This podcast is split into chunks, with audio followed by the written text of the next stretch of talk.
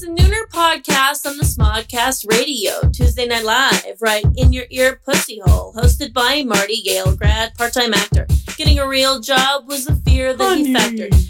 Then you have the mean one, first name Steve, last name Kruger. Warn all your friends, it's just his sense of humor. And John, sent us from the dawn of time. Carrying too many keys was his only crime. Cassandra the Coos, beautiful, so many jokes, but she's never seen Star Wars and her credit score is low. So sit back, relax, two hours is not short. The only thing longer is Kevin Smith's jorts. Would be on the gravestone of the USA. It's nooner time. Yay!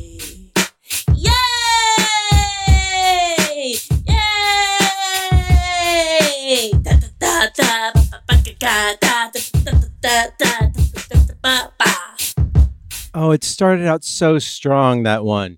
Um, and then That was Game of Thrones there, right there. Season Yeah, one, great. yeah. Season two, amazing. and then season eight was those last Season eight, those last Mm. couple lines there. Uh, Cassandra, that was actually an epic rap uh, for us. uh, unfortunately, uh, Cassandra Cardenas will not be attending. Well, she might attend later. Hopefully, she will jump in. But she, um, right now, that's what we get for Cassandra. She has to work tonight. I don't know what that means having to work. That's for lazy. I mean, that's for for for I don't know for losers. Um, welcome to the Nooner Podcast. I'm a host. I'm here with uh, Steve Kruger, John Sylvain. We're on the Hey. Smodco Internet Radio Network. How's everyone doing? Good. How are you? I'm all right. John is wearing a tie, and then Steve asked if it was if he was wearing mittens when he tied it. Um, and uh, it's a it's very I did. I've never seen John. I've never seen a quarter Windsor. I've seen a Windsor and a half Windsor, but that's Well, you haven't been around. You just haven't- my tie joke seen bombed. the Really? I, I figured this podcast is where a tie joke would kill. Well, I thought you would go for like the double full Windsor, you know. yeah, I, I went the other way. Yeah. I thought it would be he'd be worse at tying a tie if it was a smaller Windsor. Oh, but you're don't probably know. right. It's probably Yeah, that that that not looks metric anyhow. Um, can It you believe? metric? Well, s- never mind. Okay. Uh, I got it. It's good. Looks Right. metric. Yeah, yeah. so, can you believe that a week ago, like not even a week ago, Joe Biden was sworn in at the he was inaugurated as our for, se- president. It feels like feels like 17 years ago that that an inauguration happened. Like it was just feels so far away. I, I feel like we had three shows since then, but we haven't. No, we're lazy. Did we're you guys unproductive. Did you guys watch it? no. Uh, yeah. I well, I watched some parts of it. I didn't. I didn't uh, obsessively tune in. I just wanted to make sure there wasn't uh, any, you know, armed uprising or assassination. And once that didn't happen, I just uh, stopped watching. It was like, oh, the, the, it's a, this is a a boring uh, inauguration. Yeah. I I want to shout out to a YouTube channel that I can't remember, but Google it. You'll you'll find what I'm talking about. Lady Gaga sang the national anthem, Yeah. and all over my music theory subreddits, it blew up. I, I didn't watch it live, but they're like, did she change meter in the middle of the song? And I believe the song traditionally is in was written in three four, and then they have transposed it, if that's the right word, into four four for more of a pop ear. And Lady Gaga did kind of both. And this guy did a fucking super awesome deep dive. And I know she didn't do it herself, like a guy, like a person arranged the music, but it was something else. Like go back and listen to it the way that where the beat is. Are you writing this down, John? I uh, what did she sing? What was she your name sang again? Born Like This. and she had a bunch of uh uh, no uh, na- uh, the Star Spangled Banner, the, the Oh, national did, anthem. Did they get into the the second verse, the one with all the you know, the racist one? problematic lines? Yeah. Uh, No, it was more about the how it was in four four, and then it was in three four, and what those do t- to the the listener. And this guy broke it down so beautifully. I wish I could remember his name. You know, just go. It's it's the top search on YouTube. It's the All only right. guy who did a fucking meter uh, deep dive on Lady Gaga, but it was great. I mean, That- she's saying great, Yeah, she Yeah. was great. but it's like yeah, there's just like a little bit of telling of a story. And the guy equated it to the end of the first act of a musical, where it's like everything's set up and now it's things are going to get exciting in act two. And I was like, oh, yeah, that's really interesting. It's very Broadway, very Uh-huh. different than like a, like everyone thinks Whitney Houston's one she did the Super Bowl. It's like the perfect national anthem. But I don't know. I was, I was very into it. I, I I, love, Lady Gaga is quite a, a musical talent. Like, there's no question that there are great singers out there, but I think she actually is very musical. You know, in a way that, I mean, I guess all these great singers are, but she impresses me on many levels. yeah, like the emotion was there and she hit, she's a beautiful voice, but it was the way you arrange the song and where Yeah. the emphasis comes on certain beats that sort of got you ready for something big. And yeah, mixed meter is just not usually done for broad audiences who don't know what I'm talking about. But eh, go go Google it. It's, it was a fascinating watch. So it's like and uh, I was the math rock of an- national anthems. Then it's this it's just like jazz 13, bass player who has like a channel and he just Oh. like broke it down beautifully. Whatever. There's very Mark few some. national anthems that are waltzes. We we've got one of the only ones. Difficult to march to. Yeah, it's tough. well, you just have to do the stutter step halfway through. You know, like every Have you ever heard uh, Marvin Gaye's uh, version? No. Oh yeah, that's unbelievable. Hmm. Really, I mean, I'm sure it was. I'm sure he that was. he did it in seven four too. That was crazy. Yeah, Uh, thirteen eleven. well- he did it in thirteen eleven. in six days? Eighteen twelve. Joe Biden has signed a zillion uh, executive actions, which has been really great. An end to the ban uh, on. Uh, I have. I got a. I got a bone to pick with the inag- inauguration though. okay, all right. Um, we'll we'll get to the executive Get to what I want to talk about whenever. no, no, no. Go. go. Sometime You- after the show ends. No, no, no. You you That's you're, fine. you I'm never feel uh, shy to jump in. So go ahead. I what? Go ahead. Go ahead. John, before you go, just tell us about how your dad died. He- He blew up. Okay, cool. Now go all into the right. All right. Please. Jesus. Um. Now my I'm grandmother distracted. killed herself. Anyway, go ahead. P- Please continue. Oh man. Um. So she jumped uh, off a building of a mental home because she thought we- she had a heart attack, but uh, or sh- she felt very bad, but she'd had a heart attack, and then I did later, wonder she- if Steve brought up Larry King last week. I was like, did he? Hmm. I feel like I bring him up every week because I'm such a kingophile. I'm such a king man. I am a, a kingster, a king a lot. I I love everything he does. He's so King fucking is a lot. talented. Yeah. I mean, He he was. basically was a podcaster before there were podcasters. Rambling, uninformed, confused, just like this podcast. That is Yeah, our model. had- that is our model. an incredible Times- bombastic way of speaking. So you just thought that it was normal that he didn't know what he was talking about. Wow, he really emphatically, dramatically does not know what he's saying. I have absolutely no idea who you are or what you wrote about in this book. That you I had a girlfriend who worked at the CNN building in Los Angeles, and I would go visit her often. And every time I went, he was in the fucking elevator with me because he works there. That's yes. I, it's fucking works Larry. the Like, no, he was taking the elevator from the lobby where Third you floor, enter the building. lingerie, toiletries.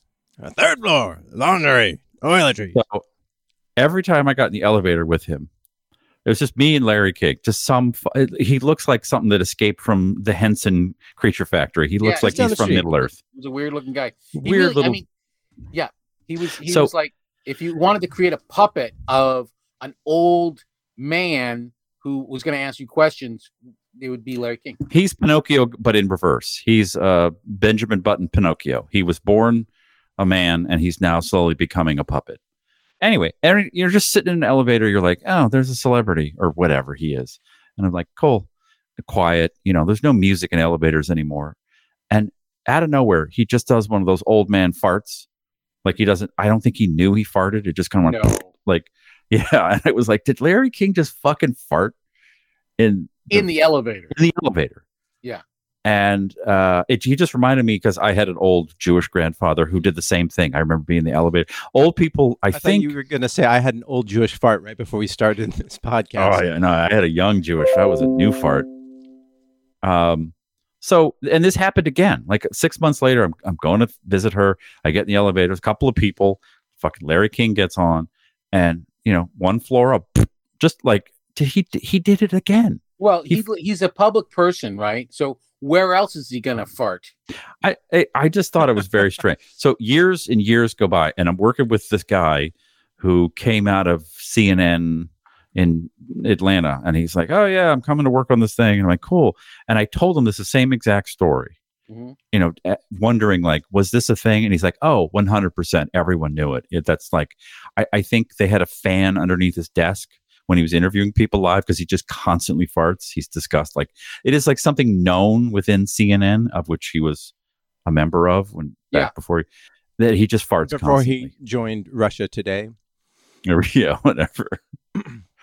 I always wanted to call him and just say, you know, like when he was doing his live show, and be like, hey, Larry, how many fans are underneath the desk? And also, Tom Wopat, what are you, what have you been up to since the Dukes of Hazzard? He was on uh, he was on Broadway. Both of those guys went on Broadway. Do you know that? Did they? Yeah, they were. They were talented guys. yeah, they were much more talented than you would think watching that show. Oh, come on.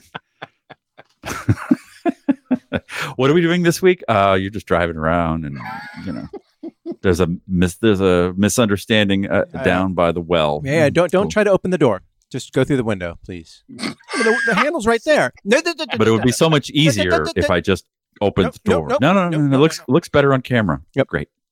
I went to Juilliard. Great. Cool. John, what was your bone to pick about the inauguration?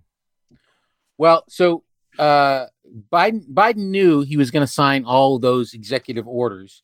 He went around the country running for president, saying he was going to do all of these things on the first day. He knew he had a pile of stuff right there, so he was going to do that, and a lot of that stuff he felt like he needed to do. So he knew he was going to do that. What he had a lot of choice about was what he was going to say for his inaugural address. Now, if you're going up to and and and your your the oppositional party to you, the Dem- the Republican Party, is basically only stands for we're not Democrats and we want to stay in power, right? So why on earth would you say we want unity, unity, unity, and then because then it was it was like setting up um himself as the fall guy because then if you say you want unity and then you go and sign a bunch of things that the Republicans disagree with, they can just raise up their hands and say, he said he wanted unity, and then he went and, and uh, stopped making the wall and, and, and got rid of the Muslim ban without even asking us. It, it was just like a, it was a perfect example of Democrats like taking a dump and then stepping in. When and all you, you what needs to happen is is cooperation and communication and and uh, talking, not unity. We disagree. So saying unity was just it just was stupid, and it was yet another uh, example of the Democrats just like being dumb about the way they say things. So he shouldn't have said, "I want unity." He should have said, "I'm No. going to turn everything around." No, no, he should have said, "I want us to work together." He should have used different words other than unity. Unity is a dumb is a dumb thing to say because we're very, very. There's a lot of disagreement, so there's not going to be quote unquote unity. We're not all going to come together, but we all can work together. And the th- the, the problem with our fucking country is the word compromise, as which is the basis of the entire government. The whole government is set up for compromise, and and so what nobody will compromise. Everybody thinks compromising is for sissies. It's a dirty word. Like, oh, you know what? I had a I had a reasoned debate. Um, and I changed my mind a little bit. Like, if you do that as a politician in America today, you will be basically derided, ridiculed, and shat on, which is stupid. Only idiots don't change their mind. Okay. Wait, I just changed my mind about that. Idiots change their mind. Only idiots. Never mind. I I think that Thank you for letting me get that off their chest. yeah, I mean, I hear your point. I just think that like it's it's a nice sentiment for him to to It's- it's- express. It's nice, but there's better ways of saying it, so you wouldn't have just basically, uh, you know, given ammunition to the right wing media to go and say, well, if it's all their fault that we're not together, which is um, you know obscene. Yeah. What uh, are the what do the Republicans want? What are, what are they? They they don't want immigrants No, they and they don't want uh, no It's never- taxes. they say, "What is uh, what do the Democrats want? We want the opposite of that." If the Democrats Wow. said, Well, that's a that's a great party to be. It's so easy. it's But very easy. I am I am happy that he signed all those executive agreements because I think it is important to address things like uh, COVID economic relief and to uh, reverse the the trans ban in the military. To uh, to like you're not you're not understanding what I'm saying. No, no. You think I have a I- problem with those? I know, orders. I know you don't, but I, I, I guess I don't feel like it's as big a deal for me. Um, as you know, messaging is not as important to me as him signing these things, getting us back in the Paris Accord, like, uh, uh, uh, like uh, pausing federal student loan payments, uh, interest payments, and all that stuff. Those are that's uh, like action. Words are fine, and I hear what you're saying. I just don't. I guess I don't care as much to. Um, uh, like make nice with the Republicans. I mean, I um, in a sort of false way because I think either way, you're you're they're not gonna be in line with what the Democrats are offering. So what does it what difference does it make? What what difference does it make? Yeah, what what sort of messaging you do? Um, well, uh, I wish he had come out and kind of kind of done a uh, uh, Roddy Dangerfield in the end of Caddyshack, like just fucking we're all gonna get laid. Like, yeah, Oh, it needed man. the it needed fucking Journey, like the reunited Journey, come out and play any way you want it or whatever they're playing it, and then he's just fucking shaking and he's got a beer in his hand and he's like, "We're all gonna get laid." It's like the '80s all over again. That would have made me so fucking happy. Um, we are back online. Thank you, Oh, dear. Will, uh, Thank for for fixing it. Yeah, because now everybody gets to hear this stuff. Everyone, yeah, send nice things to uh, Will Wilkins, um, either email, Twitter, whatever. Uh, so Send him money. Send him like literally send him. Yeah, I'll, I'll give tender. you his address right now. It's one six nine three eight. Um, the my favorite part of the of the inauguration was just reading the live tweets of the QAnon people who are watching. Um, you know, and part of the the whole QAnon conspiracy, a big part of it is that there's a storm brewing, right? And the, the storm being that um, Trump would basically What? What? Oh, Oh, Oh, oh, yeah. sorry. Oh, you lost, Marty. You lost. All right. All right. Uh, but be- that the president would stay in power and would arrest all like the Clintons would arrest Joe Biden, would arrest Arrest. Tom Hanks and arrest. uh, uh, and execute them. Execute. Yeah. Tom Hanks. Yeah. Well, have you seen the Ladykillers? I mean, Uh, The um the that that teeth thing. He was doing acting with fake teeth, fake teeth acting. Uh, but somehow he was in a, the worst Coen Brothers movie. That's that's a feat. anyhow, the it was just so amazing because these people were saying like, "Oh my God, like this isn't happening because obviously, uh, the there was not that insurrection. There weren't people executed on uh, in front of the White House. Everything went off without a hitch, and these people were hundred percent convinced that." This was going to be the turning point for the, the country, and that QAnon was going to be validated, and, and all their craziness was was for this moment. Yeah. and it did not happen and the response was just it was delicious and i, I don't I, I i just loved it. Like they, they were just saying things like we've been lied to and we've you know now i'm going to be the laughing stock of my family. Mm, I hate to break it to you but you already were. But it was um did you guys follow You know what? You that know what it at all? feels like. It. It. Remember the seventies? Uh, well, yeah, John. Yeah, John. John was. well john was, he a little his- old back then. He was then on his third marriage. Uh, yeah, I feel like in the seventies, people were just fucking convinced that UFOs were real. So much so that Steven Spielberg made his least effective film, Which is um, which one? Close Encounters of the Third Kind. I was his Okay. least That was like- effective Oh, it is. Go watch it again. It's not his. It, Oh, it's, it- it's, a slow movie, but it's got some great. and stuff and then what happens? A guy's like, "There's a fuck." I I saw something, and I go and I did see something, Yeah, it's and uh, then what? And then what happens? No, Yeah. no, that's the end of the movie. I mean, he really has the same sort of fervor uh, Richard Dreyfuss does that these QAnon people have. and like scaring. yeah, his and it's just like people- and- like, he gets validated in the end because he gets carted off by the aliens. Yeah, but it's just like the 70s, people seem to be trading on this idea that they were out there I, I think it's the same in every generation. Like and this is our UFOs. Like right, I think right. everyone has a phone now and there are cameras everywhere. You think they would have caught one UFO. There are no UFOs. They don't exist. I'm so I mean, sorry. It's no different than a doomsday cult, like the the people wearing purple Nikes or you know uh, Jim Jones. It's all that that thing of like they people feel special because they know something that you don't, and they're going to find a, a place in heaven or in the stars or in the administration where they get to rule, and you you fucking idiots like drank the the other Kool Aid, and and you don't get to join in in these you know elite reindeer games. And of course, it never works out. It didn't work No. out for aliens. It didn't work out. All these doomsday cults, they'll say, "Oh, you know, I, I." Uh, when I was doing the mathematical equations to calculate the Armageddon, I misplaced a, a decimal point, so it's going to be next, you know, May. And then everyone's like, "Oh, yay! We'll wait then."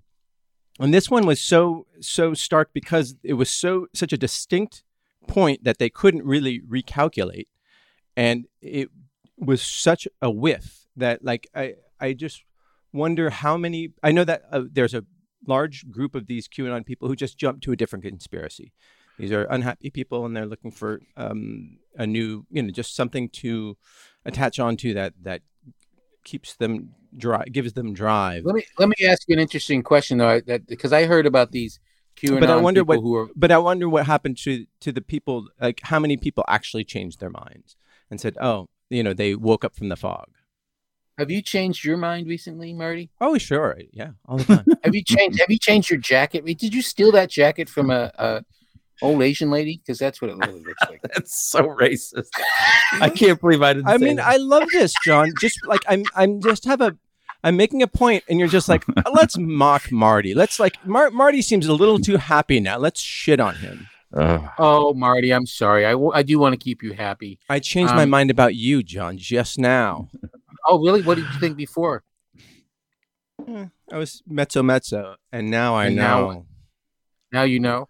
I feel like So- QAnon is like a sex cult for incels. Like it, it has all the the it, it feels like NXIVM. Like we've got all these answers, And- all this great stuff's none gonna the happen. fucking- but no one. It's a bunch of people who are like, I can't really, I, I can't really get it up with another person in the room, so I'm gonna go in the bathroom and jerk off, and you can do whatever. There's a 12 sided dice over there. No, it I just- find power yeah. by not jacking off. I just like they're a fucking bunch of virgins who can't get laid, and they're in a cult, and they're like, fuck, no one wants to fuck. Well, you Uh, are wearing a, a like a bear skin and a Viking hat. That might have something to do. Oh, that guy sir. fucks. That guy's a fucking fuck machine. that that was this was all to promote whatever his service he provides in Arizona, where women of a certain age who are divorced come over and he just plows this shit out of them. Wait, wait, For, I, I, wanna uh, go back, I want to go back to what you just said. Are you saying that if you if you own twelve sided dice, it reduces your chance of getting laid? Because I I have a lot of twelve sided dice, Yeah, and you So- get laid pretty once a quarter, once a once a tax payment. you think if I got rid of some of my twelve sided dice, I might get laid more?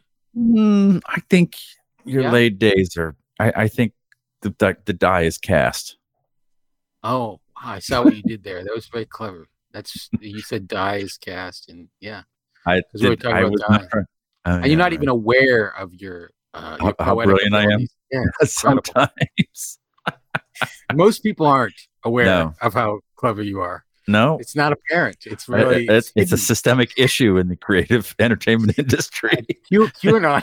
QAnon is aware. That's part of the conspiracy theory. Is Steve Kruger is cleverer than he thinks. Yeah, sometimes. Like, yeah. Um, John, do you have sympathy for these QAnon people? Like, I have sympathy for uh, anybody who's dumber than me, and so therefore I have sympathy for everybody. Ah, there we go. No, the, uh, I, I I just wanted to point out that um yeah I do have sympathy for people. They've been misled. I think that that um there's one one of the things that's really funny. I've been listening to a lot of like political, not a lot, but a little political uh pundits, and they're all talking about what happened on on the sixth, and they're talking about the followers of QAnon. And what gets missed is that these people are are living in a very rich envi- information environment that is all lies, that has all been um, created to deceive them. Yes, they are. You could say they're dumb for falling for it, but I could. There's a whole bunch of people who have fallen for things that aren't true.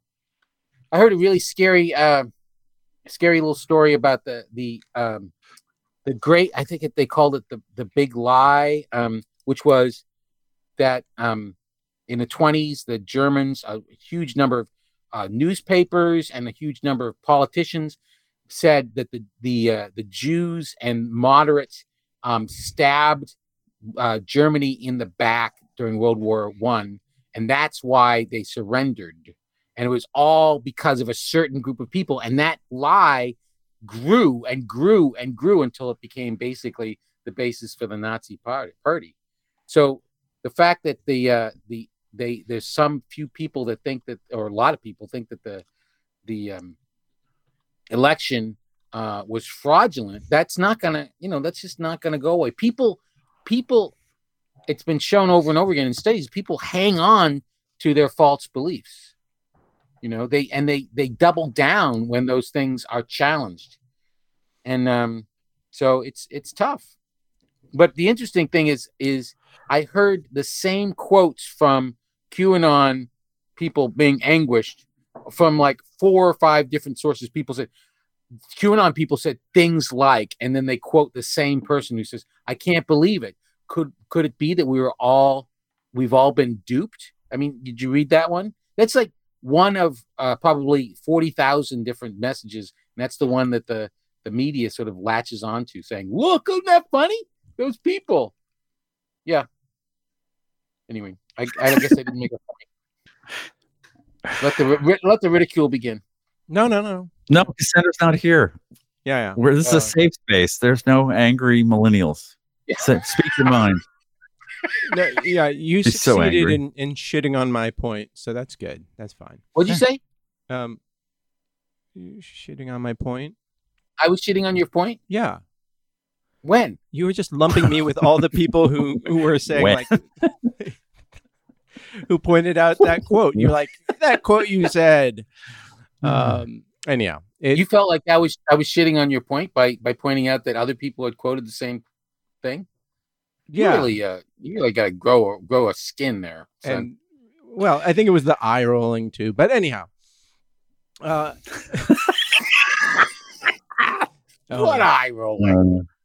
Uh, John, you, when you're not trying to be funny, that's when you're your funniest. mm. God, you're so clever. so funny Hey. that you think I'm not trying to be funny. Oh, you are. This is you trying to be funny. You'll never know. Uh, no, nor will you. Uh, but to answer your question, John, I think probably through the, my 20s and most of my 30s, I did not change my mind at all. And I think as I've gotten older, it's become easier for me to, as my ego has slowly dissolved, to not, um, yeah, to not uh, la- latch on to such to dumb ideas or or whatever. To be a little bit more open. So I try to, yeah, I I like to change my mind. Most pe- most people would uh, rather be right. They don't know it, but they'd rather be right than happy. Um, wait, which is the better thing to be? What do you? think? Feared. Well, Thing- what would you rather be, right or happy? I'd rather uh, be like comfortable. Mm. I don't need to be happy or right. Just need to You'd be rather be comfortable. Mm-hmm. Do you, do you want? Do you, I, I, are you going to take up an opioid addiction? Because that sounds like a good way to get comfortable. oh, if if well, but no, because then it's followed by not being able to poop, and pooping makes me feel comfortable. It's so funny. I was thinking about debate topics, and that was uh, that was that was one of the ones that I was thinking of. Like What, what? what, do you- what, uh, uh, wiping forward or wiping backwards? no, no, no. What? What's better? Poop, pooping is better than peeing. Like, what do you guys think? Oh, thought what? like Well, are we are we doing the game now, or are we? No, no, no, like- because I told you what the topic is. So we can't do the game. There's nothing better than a, uh, urin, urinating is just like emptying a valve. It is just like, oh, I have this thing and I hold the thing out and it's it's over. Pooping is like uh, it's like a fucking symphony. There's so it many yeah. but but peeing is almost never disappointing, right? I mean, peeing is sort of it's oh, it, there's nothing great about it. Like I've had life changing shits. I've had shits where Yeah. I went to the bathroom, I came out, I was a different person, and the world was different, right? Yeah, Yeah. everybody's had that kind of thing, but I've also had poops that were not nothing happened or you know just a little and it's very disappointing whereas The interesting thing for men is because we when we pee, we're always looking at it. I mean, I look I, I don't know, you probably read the fucking Canterbury Tales, but I just I'm a simpleton. I just look at the bowl and well, I watch don't my, want to my miss. Yeah, and there's also an aim issue because i remember when i used shocking ladies, we don't stra- we don't straddle the bowl, we stand above it. Um, but when I poop, and you I- look down and think it's good to be a man yes, thank God I make more money than Cassandra. Oh, thank God. but when I take a shit, I have to, I, I make a conscious effort to stand up and turn around and look at it. Like every time I shit, I look at it. But Uh-huh. I, if I peed sitting down, I would never go. What? What did that look like? It's just, it feels perfunctory to me. It doesn't feel think- special. didn't, didn't, freud uh, basically say if you do what you just said you're you're basically a creative that's that's the basis of creativity like I don't- you're a I creative person I don't want to be. You, you look at your shit and then that that's why you're creative So wait, if I stop looking at my shit, I'll stop being creative. No, and I it's can go too be late. I can go be a lawyer or something. no Oh, but but fuck. basically people people who like poop and don't even look at it and walk away they end up being you know rich Rich and successful. I look at it all. It's all fascinating to me. It's all delightful. look what i did Look what I did. I made something today. I made True- something today. True story. I've never looked at any of my poops. Never, never, never once.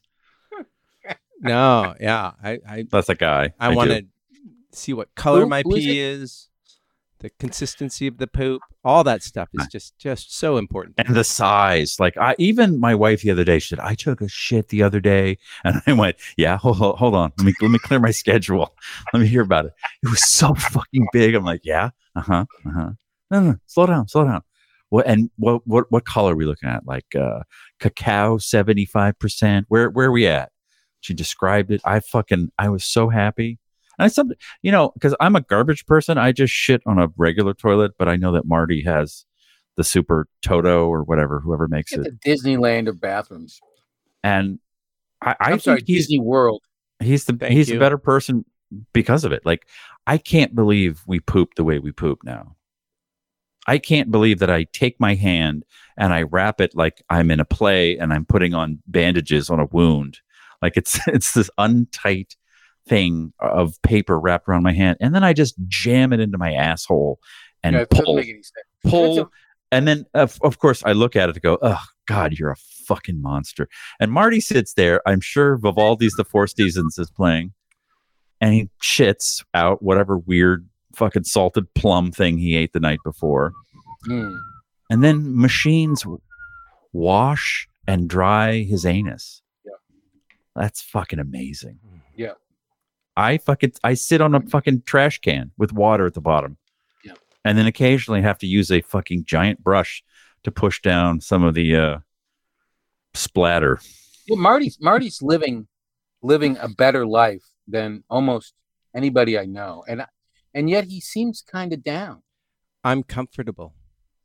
Hmm. Oh, is this is this a cry for help? No, no. this I this whole podcast is a cry for help I know. I come on this show as a reminder of what it's like, you know, in the rest out, like a very, it's a toe outside in the, to the rest of the world. And I realized, not for me, back inside. Mm, Booty doo, splash my butt, splash my butt. Hmm. Yeah, it's good. Uh, I have no complaints. And yeah, heated floor. I thought it was a ridiculous choice, but it's good. Really your good. mind changed late in life a- Yes. You have because a your wife said floor in the marty she went or just all marty Wait. Say what? What do you have a heated floor in the bathroom or just everywhere? in the bathroom. Can I live in your bathroom? Yeah, it is uh, like especially in mornings like today when it was wicked cold. Uh, it was a delightful place to be. California boy, you don't say wicked. That's for me and Steve. Mostly me.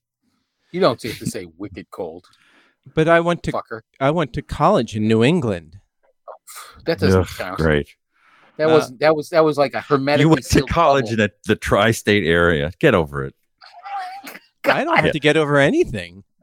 Fucking I'm Connecticut. comfortable. Don't don't get me. I'm s- I'm in such a good mood. Don't bring up Connecticut. Are you in a good Ah, mood because Tom Brady's in the fucking It's Super uh, Bowl? the Oh again? my fucking god. state.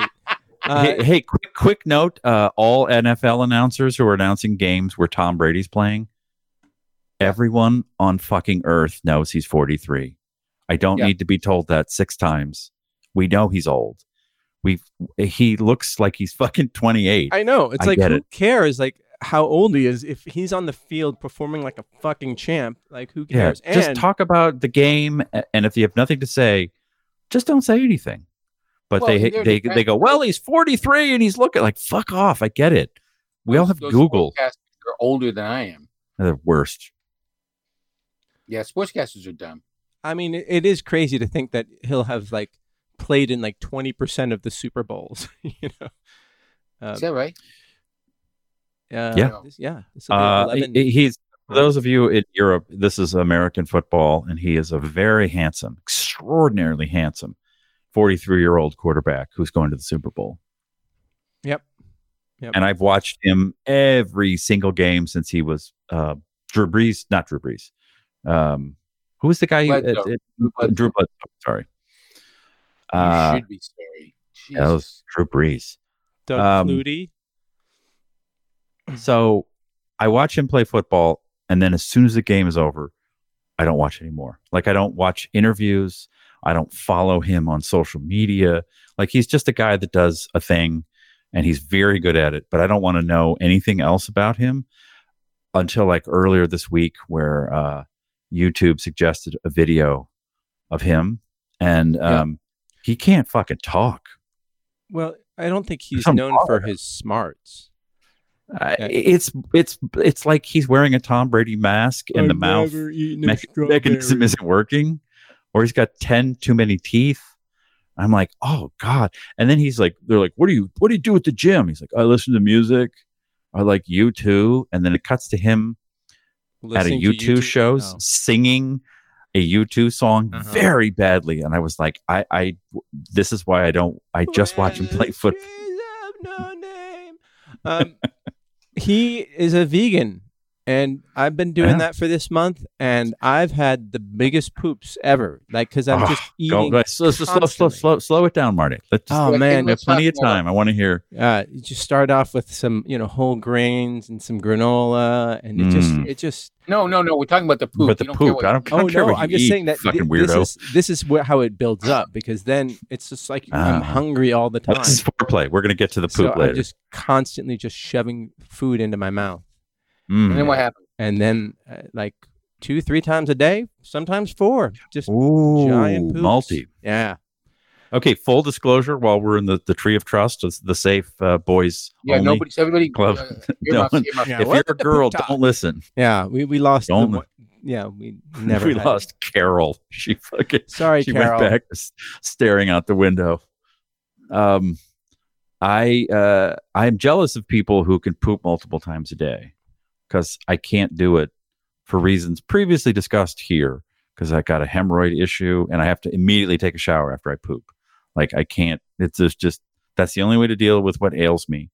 So I have trained my body since I've had this since I was 19 to poop in the morning.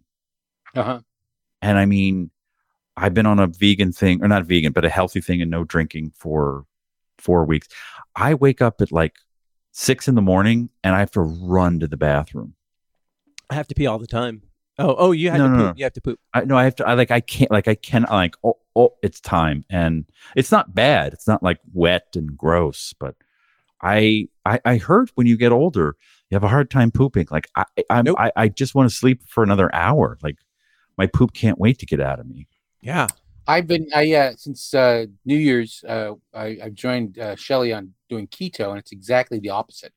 Oh, I went from really satisfying, great big logs, you know, that, that were that were uh, helped by uh, you know soluble carbs, water soluble rice, and all that kind of stuff. And now I'm, I'm eating vegetables and protein, and it's just like I'm losing weight, but the poops are not the way I'm doing it. It's just these little rabbit poops and very unsatisfying. I like, I really like to have a great big. Poop. I see. I had no idea because I'm doing the just meat and vegetable You thing. know what you should my- do, John, is take some fentanyl and uh, some opioids, and you'll be all better.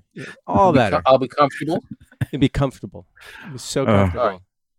And Alright. John looks like the kind of guy like if you did heroin or opium with him, he'd be he'd just like put on some jazz and he would start just throwing down poetry like you've never heard. You seem like you'd be a cool dude to hang out with on. Uh, if I heavy if I if I was on opioids, yes, like if we were all in a room, so no, if we're all in not a so room and. Marty smokes some opium, he'd just fall asleep. oh yeah, I whatever drug I'm on, I'm exactly like this. But John would like put on a fedora and he'd put on like Charlie Parker and he'd just start scatting and talking. I think it would be amazing. yeah. All right, all right. Tune in next week, everybody. uh, Is there Just- any? Sa- there's no. safe anyone on the dark, uh, web- Be really addictive, right? say that again. I mean, there's no safe opioids. Um, What do you mean safe? Yeah. I don't even know what I'm talking about. I don't. I'm not interested. You mean like medicinal opioids or I mean, they're great for oh, if you're. like that, you don't get addicted to. oh, I mean, that's you know why heroin is called heroin. Anybody? Because it's a non. It was. It was a. It's a brand name, and it was heroic. It was heroin. It was Hmm. developed by the Bayer company because they thought this stuff is non-addictive version of uh, of morphine. Mm. We're gonna, and it's so great. We're gonna call it heroin, like it's a hero. Uh, Wow. and that that was the whole promise of uh, you know that of OxyContin too, is that you, you wouldn't get addicted, and they you know, they paid off. Much off. worse name though. Yeah, no, it's true, but they they paid off a bunch of doctors to go out, go you know have these uh, seminars saying, oh, this stuff is great. You, it's time release. You won't get addicted. And it wasn't as time release as people thought, and people uh, needed to re up their take more and more and more, and that's that's why we have um, opioid related uh, laxatives being sold to you on uh, CNN. Those are my favorite. I had a back injury and the and I haven't opioids. since June. really backed me up.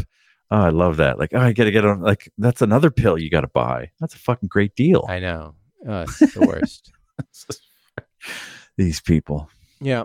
Um, so there is a list that came out on theringer.com. Got to give credit where credit's due. It came out yesterday. Uh, they were named the top 50 cult movies, according to them. Hmm. I'll just go through the first 10 and, and, uh, but Wait, about uh, cults or like movies that are cult movies? a cult movie. So like the first Ah. number one is of course the Big Lebowski. You know, that cult Oh, movie really? that was Rocky released by that studio. Uh, Rocky yeah, with, Horror Picture with huge Show. stars in it. Yeah. Yeah. Rocky Horror Picture Show was number two. Dazed and Mm. Confused, uh, number three. What Think of all the movie stars in that one Ben Affleck and Mahehe and uh, Name t- name two more. uh, Renee Zellweger was an extra in that. And uh, Joey Adams, uh, Mm, name two more. Milla Jovovich, Ah, uh, Parker go. That's what I was looking Posey, Joey Adams, friend of the show. You Um, mentioned Joey Adams like four times. So I, what? You mentioned Joey Joey Adams four times. Since You, made, when? you you listed ten people and made, mentioned Joey Adams four times. So you only mentioned six people. oh, I thought. Oh, Check check the tapes, people. All right, Yeah. let's go back. Uh, I, I think this whole conversation has to be stopped and scrapped and started again. Yeah. Um, What what's what's number four? Scott Pilgrim. uh, this is Spinal Tap. Oh yeah, Number number five is Donnie Darko. Mm, haven't Mhm, seen that. yeah. I hear it's Number really six wild. is Wet Hot American Summer. Great movie. Yeah. I mean, these are all really good movies. Uh, seven is Eraserhead. I think that Mhm. fits the the bill. Uh, that was it. Um, Monty Python and the Holy Grail. Heather's. Really? And number ten was Office Space. Oh yeah. Uh, and then, then there are 40 more. So I guess the question is because forty you, more. you've got a bunch of movies that had like big distributors and cost millions of dollars. Um, and then you've got like Eraserhead, which uh, like David Lynch made while he was at AFI. Like he started it when he was a student there, and then he got money from AFI to make it, and then sort of like scrapped it together as black and white and all crazy and weird, uh, and didn't go through that studio sort of mm, development. And that seems like the true nature of a cult movie. But I don't know what is a cult movie to you guys. Well, what what did it say in the list? No, no, uh, we'll answer it first. Yeah, and and, and tweet in your favorite cult movies, by the way, um, please, uh, or if you have a good definition of one too. I guess I would say that a cult movie is a movie that has a, a fan base that doesn't that watches it over and over again, not really because they enjoy it in the traditional way, but because there's a kind of a, a community communal experience about how weird or awful or strange it is. Like The Room. yeah, like the room or like Rocky Horror Picture Show. Wait, wait, wait, wait, wait. Did- it got it. just nailed you, John. that the. I'm sorry, the what? Hey, drink everybody. Yeah, The everyone. Room. The Yeah. Room. Mm, try it with two O's this time. The room, Mm, one more O. the room. Stretch. I would have said Romo. Stretch, stretch. No, no, no. The O's are next to each other. Rum, the rum. Oh, rum. Rum. No, put the O's where the U is. Put two O's. What you? There's no, there's no you in room. Okay. What's wrong with you? I don't know. Room, room. Room. Rum. Okay, so John, What? I like your definition. Con- continue. I think I was done. Okay. you you're but like done. you know, Rocky Horror, Rocky. Like when I saw Rock, I. I never saw Rocky Horror Picture Show in a movie theater. I saw it on TV after hearing that it was this amazing thing, and I was like, "Oh my god, this is terrible." You know, but then it's fun because it's so terrible, and uh, oh, oh my gosh, did you guys see the uh, Jack Black uh, Time Warp that came out? Uh, it was about voting. It was like No. a couple months ago. Oh, great little video. Oh. oh so much fun. Uh, yeah, I I think that that movie is not a, a great movie, but it has some great things in it. I I saw Yeah. like a live performance of it mixed with like clips of the movie at Universal Studios. Like it lasted 20 minutes. It was awesome. It was great, super uh, amazing, and I didn't have to sit through all the shitty parts of it. Um, and yeah, got enough of Susan Sarandon boobs to make me happy. Um, so, but what about a movie like Brazil, which is some people say is like it's number thirty-one on this list? is a is a fantastic movie. It's a great movie. It, it was the studio that made it tried to tank it. They didn't want to release it, but it uh, got snuck into a um, a film festival and did very well there. So they released it. They had a studio version. Anyhow, like it's a sort of a masterful movie. It's I think it's a flawed movie, but it's there's certain certainly a lot of mastery to it. Uh, does that fit your qualification then? Still, Me? Yeah. I well, I I guess I don't I don't know that there's a, a cult around it. I mean, it seems like you know cult movies kind of have cults around it. I, I I've never. I, it definitely is a weird movie, but are there people like I, I like to get stoned and watch The Big Lebowski every Christmas. That makes it a cult movie for me. I watch The Big Lebowski with my brother, unless there's a uh, international pandemic and I can't go visit him. Oh. Yeah, sad. Yeah, I think you're right. Like this list, and it's you can go to the ringer.com, whatever. It, it, it's filled with a lot of movies that were unappreciated. yeah, Or, which isn't or- or- necessarily the same thing as a cult film. right. Yeah, like a like I, I disagree. Like, yes, the Big Lebowski. I've been to a Big Lebowski bar in Germany. Like, this is a cult. Th- It's a themed bar after a movie that was, okay. But yeah, and exactly like Rocky Horror Picture Show. They're still showing it. People jump on stage. Like that feels like a cult. But Brazil's just like some film pretentious fuck is talking about at a party, and you're like, uh huh, yeah, that's great. It's all a dream or something. Yeah. Uh, It's funny though. I love it. But. I, Oh, it's a good movie, but I like. I, I think John's definition is more apt. Yeah. And it Well, does. in, it's in the name cult. yeah, I was about to say. it's, yeah, it's it really. Yeah, it's in the really. They bury the lead in the Uh, lead. I would I would say that Repo Man, even though there's not necessarily the same fervor of of cultishness around it, is like a movie that I really loved uh, when I was in high school, and Mhm. and because it does, it I I did like listen to the soundtrack uh, slavishly and uh, watched it several times, and and it was a, movie that like none I'd ever seen before. Alex Cox. Well, I guess uh, there there there are cult movies that were that the cult has sort of died out. Like uh, I remember when Repo Man Repo Man was a cult movie for like 15 years, right. and like Kiss Me Deadly, right, which Repo Man has elements of, and and Kiss Me Deadly shows up as a as something uh, that's it, Kiss Me Deadly ends with a guy opening a suitcase. It's a Right. You might you, film you noir. might remember that from the Tarantino movie, right? He yeah, rips that it's off. Pulp Fiction. Yeah, he rips that off. It's exactly the same thing. Right. But um so Kiss Me Deadly was like a cult movie, but now, you know, like only film geeks like me remember it. Saying, you know, Repo Man is is definitely was very cultish, but now that cult kind of died out. And maybe, you know, I guess I would say Brazil was a cult movie for like five years, and then it wasn't until what's his name Terry Gilliam made another movie. Like Baron Munchausen is another movie that was, you know, Baron Munchausen played it made all, like half of the money it made in Seattle. It played in Seattle for like seven months. It played in almost every other place for a, a weekend. Wow. Uh, yeah, it was not. Uh, it was also a flawed movie. Um, I think all of his movies are pretty flawed. Terry I think he's nuts. Yeah. I really would have liked to see. Was it Don Quixote? He was going to make. He Yeah. did make it. Oh, he did, and Yes. it never got released. Uh, it did, but you know, No. it, it was a better documentary, kind of Mhm. like uh, Apocalypse Now. Yeah. Mm, Mm, not a good movie. mm. Kind of a mess. Better documentary. Uh, I would say kind of a mess. I don't know about not a good movie. Uh, Hmm. Yeah. I guess I guess there's a lot more conflict and and uh, and character development in the documentary. Um, Yeah, there's a. JP mentions Liquid Sky, which is from the 80s. Uh, oh yeah, I love that movie. enough to be a cult, but a, a surreal experience. It's about um, a UFO that comes down into like uh, the village, and it thrives off of uh, the drug that is produced when you have sex. And so a bunch of people have sex, and as they're having sex, I think the the UFO kills them or something like that. Uh, I vaguely remember it, but yes, I saw it, and it was a big deal for me. And um, and then he also mentions uh, movies, 80s musicals like The Apple, uh, which I never saw actually. I've always Never heard of it. Um, yeah, it's a it's like a one of these bloated films that um, did not.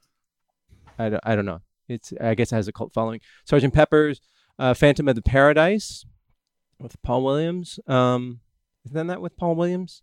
I think so. Yes. And then uh, Tyson mentioned uh, Dr. Caligari, the uh, one from 1990. I guess that that's what it was called. Uh, Plan 9 from Outer Space. Uh, that's just not a good movie, though. I guess that well, I guess it has a cult Yeah, there's following. uh, like you have to come with a distinction between The Room, which people is a cult movie, but people watch to parody its ineptitude, like Plan Nine. But uh, Yeah. people actually like The Big Lebowski. Yeah, yeah. Uh, did anyone see the Forbidden Zone? That was the one uh, with Yeah. uh, Oingo Boingo. Yeah. Have you seen it? No, no. I know the producer, but I I never. Um, it didn't look good to me. I don't know why. It's it. I wouldn't say. I mean, it is so crazy. It's one. It's one of. It's one of those. It's just. It has a unity of vision that is not good, but it's unity of vision. It's like if somebody has a really strong idea and it's a terrible idea, and then they get all of their friends to help them execute it, and it takes them two years, and then you watch it and go, "How? What? How did? Huh?" And then you actually, I met Richard Elfman, who's the director. He's Right. Danny's brother. He because we did a version of it at uh, Sacred Fools. oh, We did a that's right. And it was similar. It was just like, what the fuck are we? Why? Who, who thought this was a good idea? Yeah, yeah.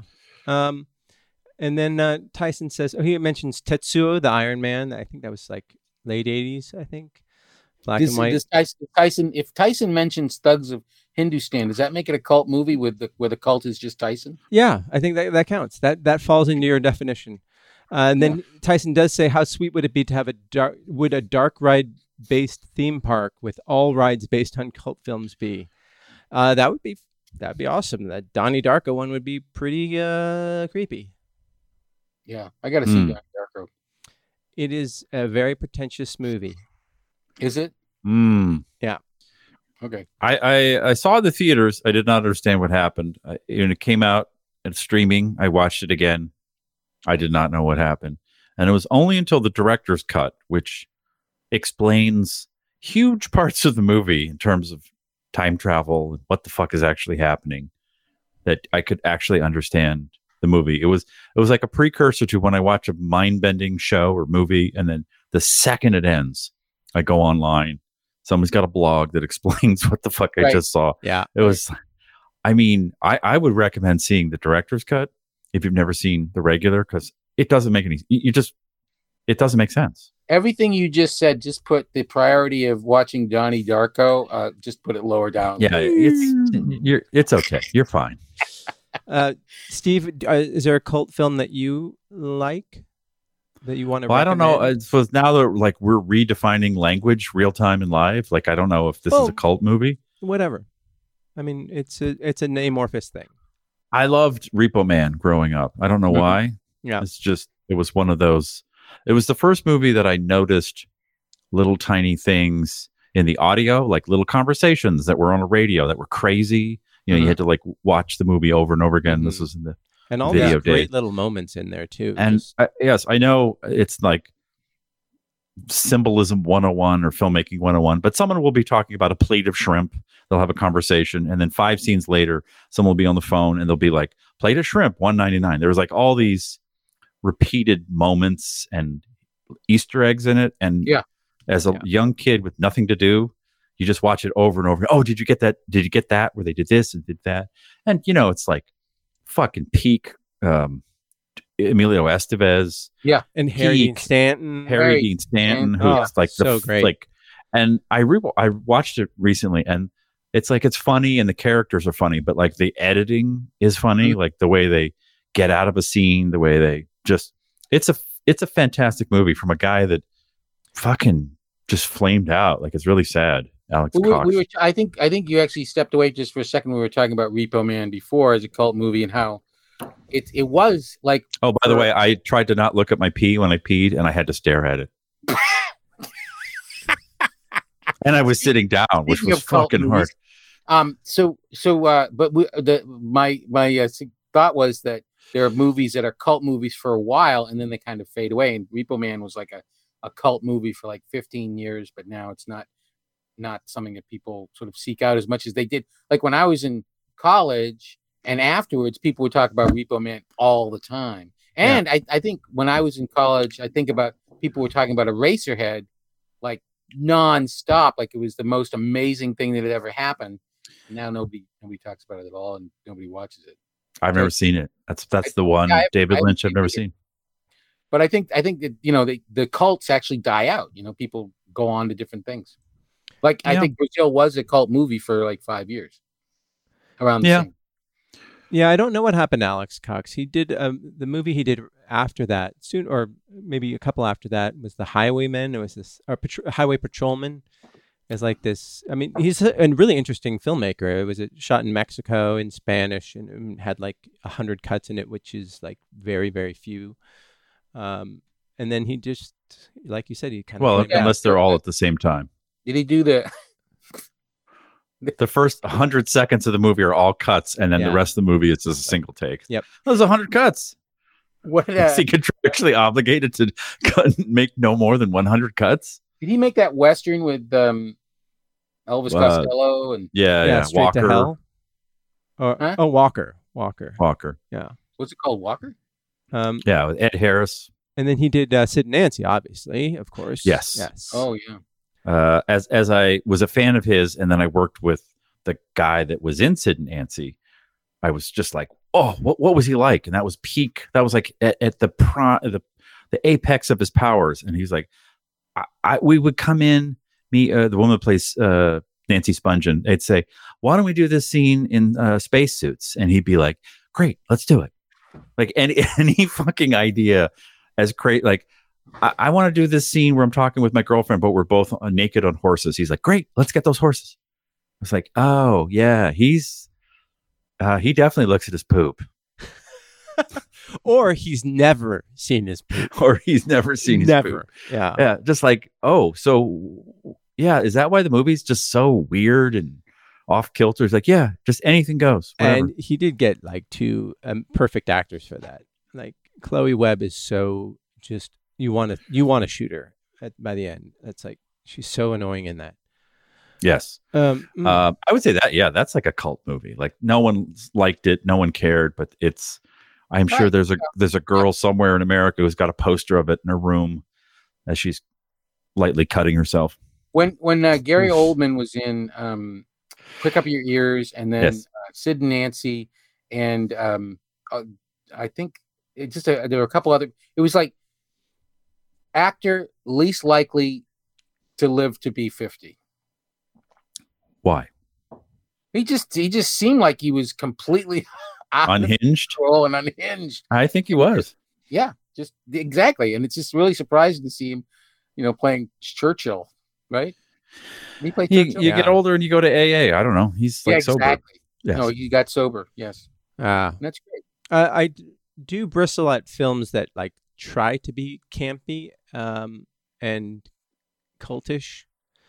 Uh, For example. uh, well, like something like um, I don't know, like uh, some of those um, Broken Lizard movies. I, I I don't know. It's not like Super Troopers. Super Troopers. Oh, they're just they're just trying to be funny. I guess so. Uh, but um, Trying.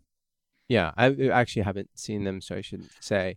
But I I do think that I saw that Paradise Island one. It wasn't very good. oh Club Paradise. Yeah. Yeah. Yeah, I Uh, worked on that. Big Trouble in Little China is one Oh, that I love, and that yeah. is like a movie that that embraces its campy, campish, campy nature, and it's just a great movie. Awesome Yeah. movie. Um, what did you do on Club Dread or No, I'm- whatever? I was kidding. oh, I was going to tell John I did an uncredited oh. comedy punch up and what jokes did he have problems with? Uh, Was it one Uh, where the puts his dick in the guacamole? Because that was what- mine. I thought that what fucking that was jokes gold. did I? I don't remember any of the jokes. No, there there, were yeah, there were none. uh, so Oh, I'm sorry. Those broken. It was, They're it was nice a movie, it was a movie about a bunch of murders that seemed like I had a tone problem. Here's I have no I have no beef with the Broken Lizard guys. They're the funniest comedy troupe To at come out of uh, Colgate. Purdue or Colgate, like one of the brand name colleges. I, it, just when they exploded and got movies were everywhere, I was like, I've, I I have probably sat through ten thousand comedy troupes, and I've been like, holy, each one like, holy shit, they should have a fucking movie and a sh-. like hilarious people I've seen come and go and just disappear to the ether, and then these ding dongs are in the movies. I was like, eh, eh, maybe somebody else could have maybe gotten to the the pros. I, you know, I discovered this week that sort of is Letterkenny. You guys watch Letterkenny? uh, I know I've, of it. I've watched one half an episode of it. Okay, Is it good? it's it's amazing. It's amazing. I don't know if it's. I can't even tell you if it's good. It's like made by aliens. It's like a like rural that. comedy that takes place in uh, Canada, right? Yeah. Yeah, I mean every every episode starts out with something like there are 5,000 people in Letterkenny. These are their problems. The first episode starts with Letterkenny only has hicks, uh splids, hockey players and jackasses. These are their problems. Huh. Nice. And then and, and the, the main the guy one of the creators is the main guy. He plays this guy Wayne and the way he talks he has absolutely no affect. Every his, his face doesn't move. He just he has this sort of disgusted look on his face all the time. His body is shaped really weird, and he talks. He says, "Hello, yeah, okay, yeah," and he delivers these really funny. And this is a rapid-fire- Canadian production. Mhm. Yeah, it's I think it's on it's just- Hala. but the uh the, the writing is just fucking brilliant and then delivered in this way i've never seen before that is hilarious All right. Okay, so we're still in the safe space, the tree of trust. Yeah. There's no millennials allowed. Yeah. Uh, have you guys ever watched Trailer Park Boys? No. No. Oh, it's an insanely popular Canadian Oh, comedy familiar show about it, yeah. Yeah, with a guy who's got Coke bottle glasses and then two kind of dope dealing. And I have watched a bunch of them and it just I, I like I, I'm looking at the screen like you guys are looking at me. Just sort of mm-hmm, yep. That Mhm. was yeah, that that happened. Yeah, It just like does and I, I understand look, I'm smart enough to know comedy is subjective, etc. But I just I'm Oh, looking for someone so else who just doesn't Yeah, look at me. Uh, I'm taking I'm retaking the SATs just to bump myself up. Promise Oh, myself at yeah. 50. yeah, that's good. If I can't get it up 50 points at 50, that's fine. Yeah, that's Yeah. important. I'm Yeah, going to go from 925 to 975. Mm. Good. Yeah, but you guys, you don't, you don't, you've never seen it. No, Trailer Park Park. Where, what's it on? Ca- Canadian, you know, It's I don't know. Canadian. It's in don't. Canada. Have to go to it's in Canada. I, I, I like. I don't want to insult the the Canadian listener, uh, Leaf up there in uh, Ottawa, but uh, it just like, I don't know. I don't get it. I want someone to tell me I'm wrong. Well, Uh, you know, let's it- see. Um, Senor Smoke says that Letterkenny sounds like Trailer Park Boys, but more timid. Mm. And uh, no, there's nothing timid about they- Letterkenny. they also liked Slammin' Salmon, the uh, Broken Lizard film. And uh, JP saw The Assistant over the weekend. It was interesting, but an unpleasant cinema verite experience. Yeah, it didn't look very fun. Uh, but he also watched Promising Young Woman with Carey Mulligan, and that does sound uh, like a, a, a thrill ride of sorts. I definitely want to see that.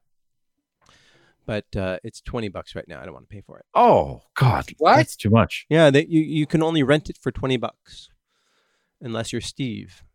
Why? Wow. Why? I don't get screeners. Okay. Whoa, that's What's a it called? lot of Prom- promising. A promising young woman. Oh.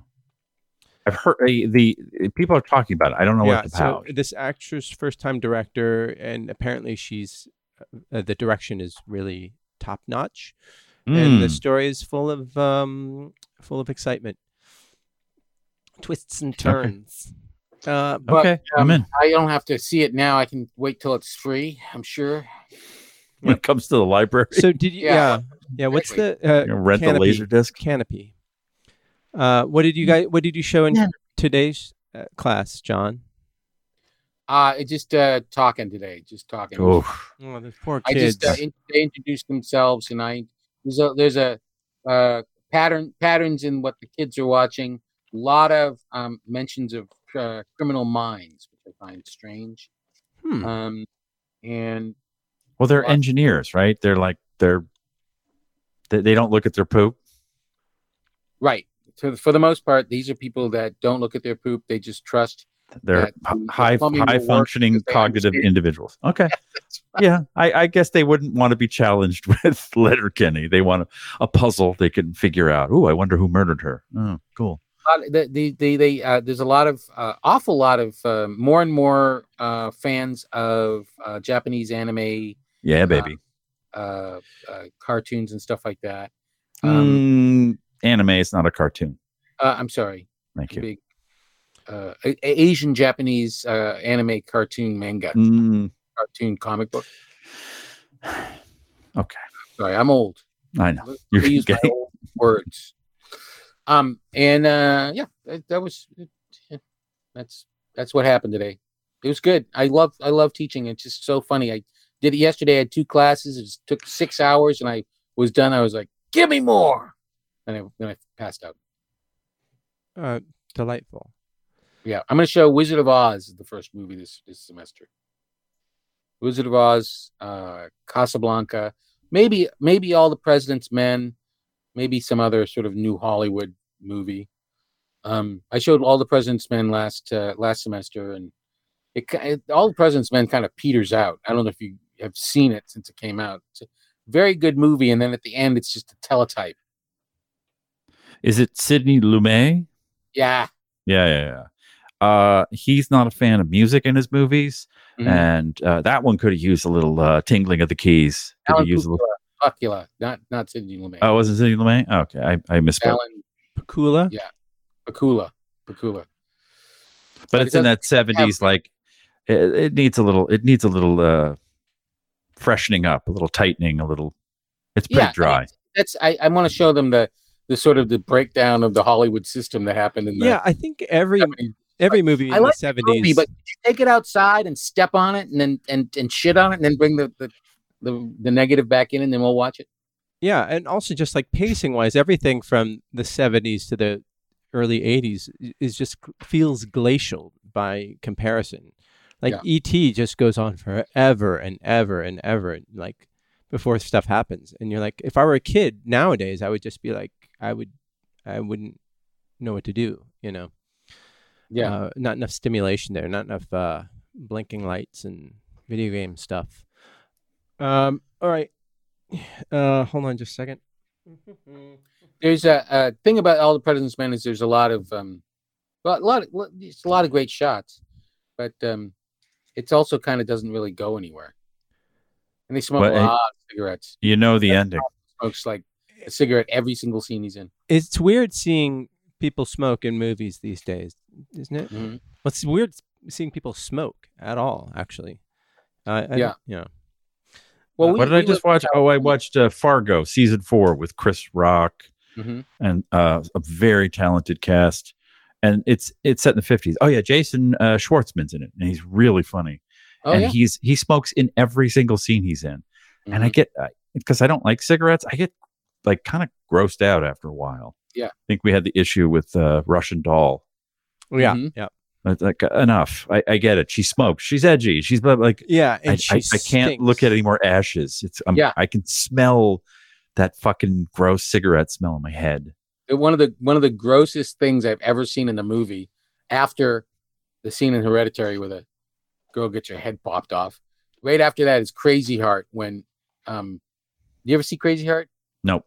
Jeff Jeff Bridges and uh Molly I- Ringwald, Ma- no I uh Martin Well, Martin Landau.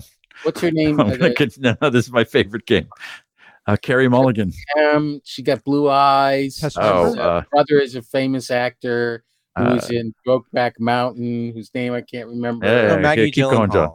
Not Keith Ledger, the other guy. Don't tell him. Yeah, Shirley Shirley Ledger. Shirley, Shelley, Tina Winter- Louise. Tina Louise, uh, Ann Dawes. Is Ann Dawes as Alice? DOC. It was anyway. So she's a young woman, and and uh, what's his name? Bridges, Beau Bridges' brother, Mhm. Dustin Hoffman. Dustin Hoffman, is playing his Anyway. old country star, and he smokes like 17 cigarettes and drinks a, like a half a bottle of whiskey, and then vomits, and then she makes out with him. She kisses him after that, and I just want to, I just want to die. It just Yuck. sounds, it's just Yeah. awful. Yeah. It's hard Very enough for me to watch people like kiss in the morning, you know, when they Mm. in these movies. Hmm. Um, uh, Tyson wants to know if we are all former cigarette smokers. None of us, I think, are. Were Nope, cigarette never Oh, smoked. yeah, oh, Oh. John. Yeah, look at him. I, sm- I I didn't smoke enough to. I just smoked when I drank. Hmm. Oof, Um, that's rough in Maine. That's a rough number. Here we So go. I when I when when when I smoked, it was okay to smoke indoors. Ugh. Um, hold on. What is Marty doing? I don't know. We're just waiting on my, Sack. everybody. Mail sack, mail Oh. sack. Come on, get my ends that mail sack. Oh, that was the worst. Sorry, guys.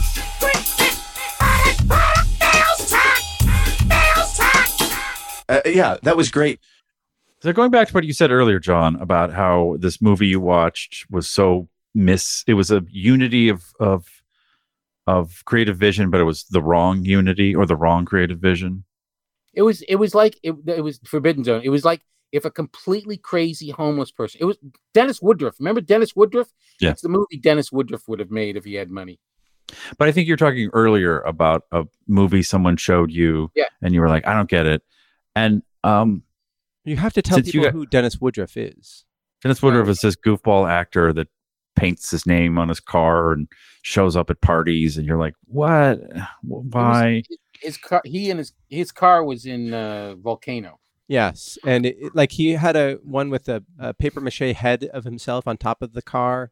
He had another he drives car, around trying to be, become famous, and Right. he's become He famous an- because he's not famous. another car which had all his headshots like plastered all over it, and then so in Inferno, wait, was it Volcano? Inferno? I don't know. Uh, No, it was, El- it was Dante's Volcano. Peak, Volcano. dude. Come on. Dante's Peak was the other one. so it, Vol- Volcano His- was the one that happened in L.A. Yeah. So his car gets eaten up in there, and everybody in the whole audience just clapped because yeah, because you saw him everywhere, and he was just Is he around anymore? I haven't seen him in I don't, years. I don't think so. Yeah.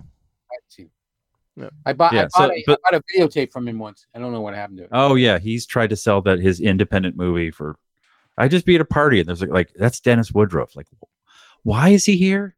And why is he trying to sell you a VHS of his movie? Anthony from Moab sent us a little message. If you want to send Hi. a little message, uh, please email us Nooner Podcast, recorded uh, or written, no video because not good. go to your supermarket, get some like original recipe biscuits, um, the ones in the pre roll packages. Go home, get a shot glass. You're gonna open up the the uh, biscuits. Then with the shot glass, you're gonna cut a hole right in the middle. Right, you take it out. Mhm. You're gonna have oil heated to say I don't know about 350 ish, and then when it's the oil's heated, you take that biscuit and you put it in the oil and then you take the little donut hole and you put that in the oil, and guess what? You got donuts. Cheap and easy. Really? Thanks. Alright. Oh, this is Anthony. I didn't know that. Moab, by the way. Later, guys.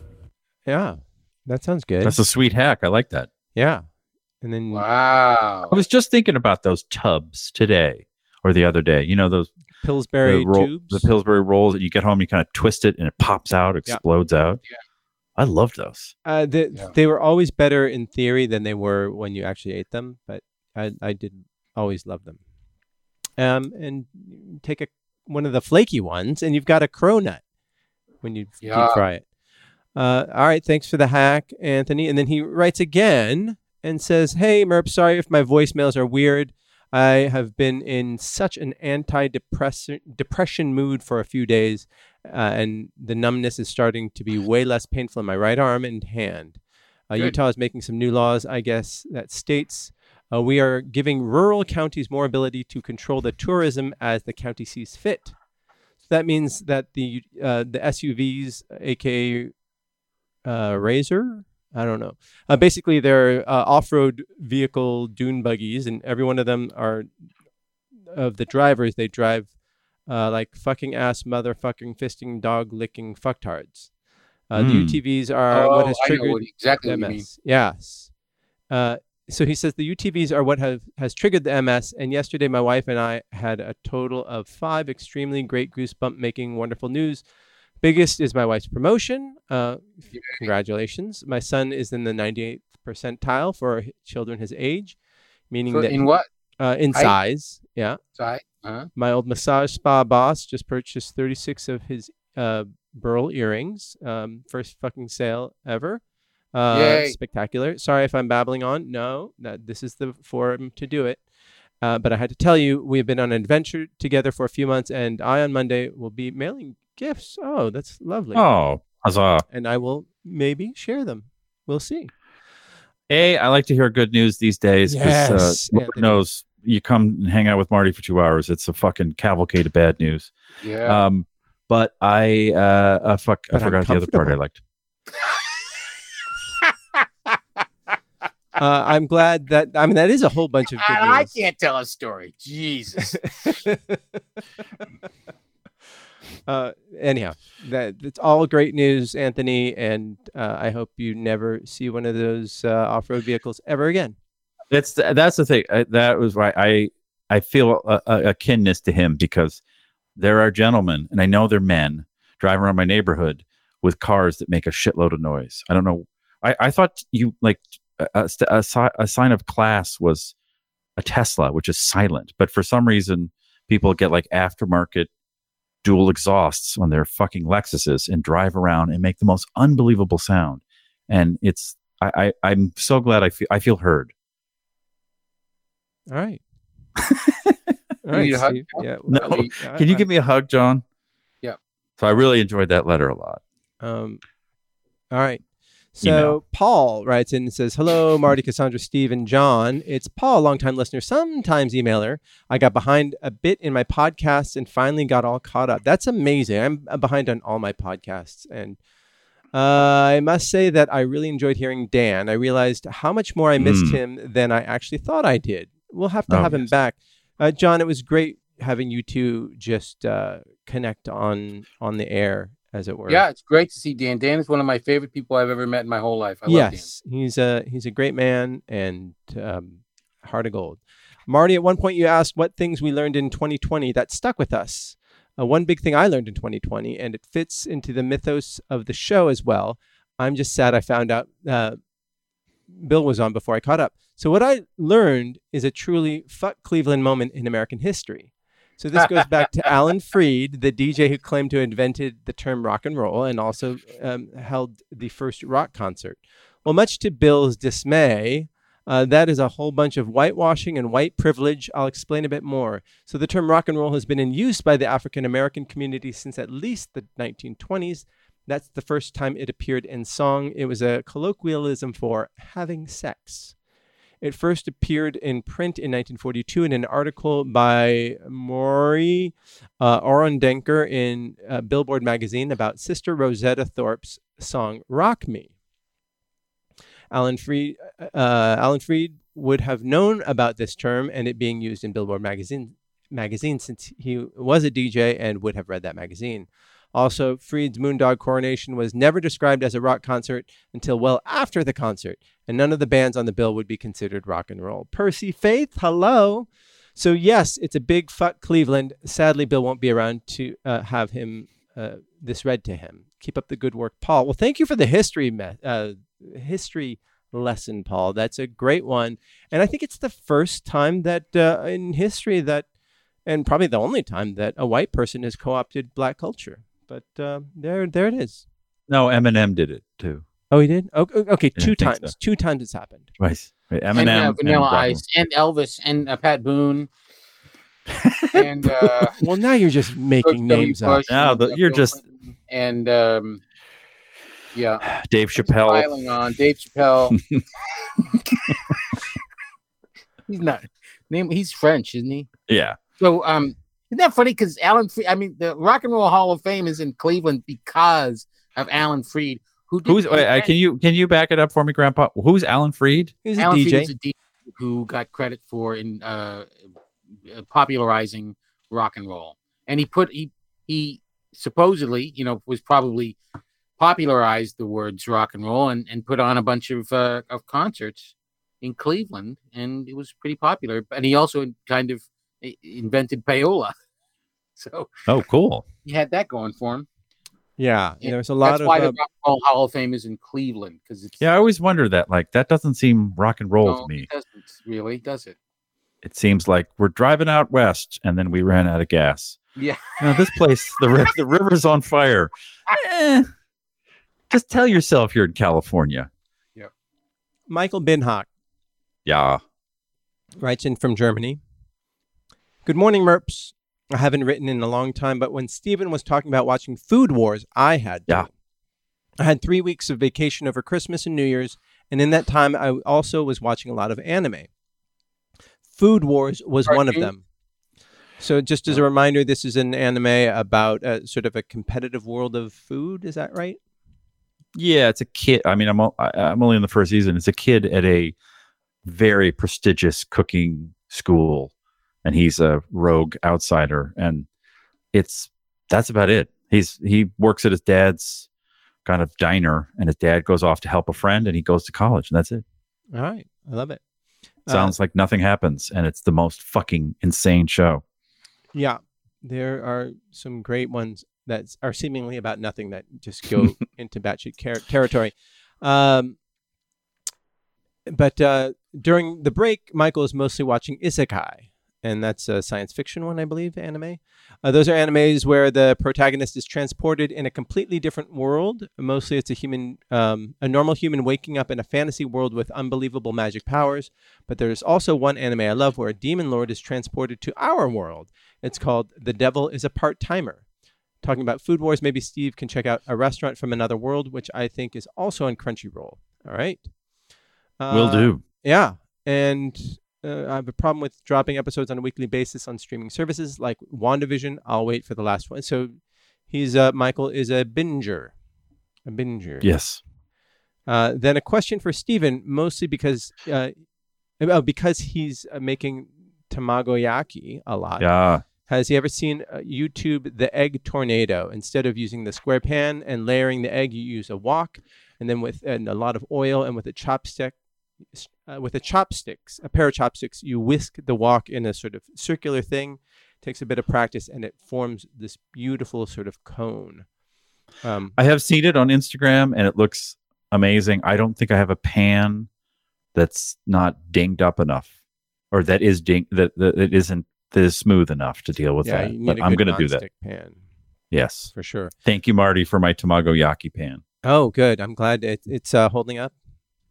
Doing pretty good. It's Korean made, you said? TeChef, yeah, it's a great, Yeah. great company. They do great nonstick. They they they go the platinum uh, plus Teflon. That's the the hardest uh, consumer grade Teflon. You know, long lasting stuff. Um, P.S. I have the week off, the first uh, week in March. I'd love to be a guest if you'd have me. Well, I I don't. We'll have to see. I have to get up at 4 a.m. But uh, when my espresso machine is back from repair from repair, I could manage. Oh, I guess yeah. Uh, online, yeah. We'll we'll figure something out. We'll we'll. That sounds good. Let us know the date, and if you want to email in, um, that's noonerpodcast at gmail.com. Uh, did you guys watch anything this week of note? Just Letterkenny. That's probably the, the the new thing that we watched. And are you still Season- enjoying WandaVision? Uh, yeah, it's, it's certainly slow developing, uh, but it's very entertaining. And uh, Kathryn Hahn, I would uh, like to watch her read the phone book.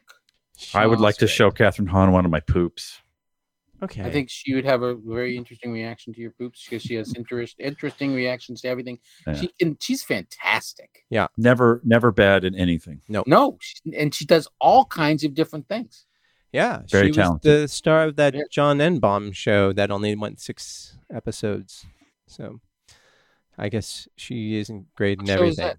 Um, I think it was like uh, agents or something like that. She plays an agent, a, an agent, free agents. Okay. free agents. That's what it's called. I believe you. Um, but yeah, she's fantastic. So, um, all right. And Steve, did you? Um, hmm. Steve, Uh, Steve, Steve, Steve. Oh my God, Steve vanished. He's it's the He's peeing. He's, he, he's the- thinking about his poop. He's pooping and looking at it. yeah. Well, we'll just wait. We'll just wait. Wait. We'll just quiet- wait, wait yeah. quietly. Dum-dee-dee, Mhm. Dum-dee, mm, ha, ha, bum-dee-dee. Kitty-bitty-bitty. Oh, oh, gee, I gotta go. Oh, so did um Yeah, um I'm just my waiting. son.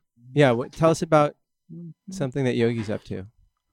Uh, Yogi is playing a lot of Dungeons and Dragons. Um, What is we he at had home right now?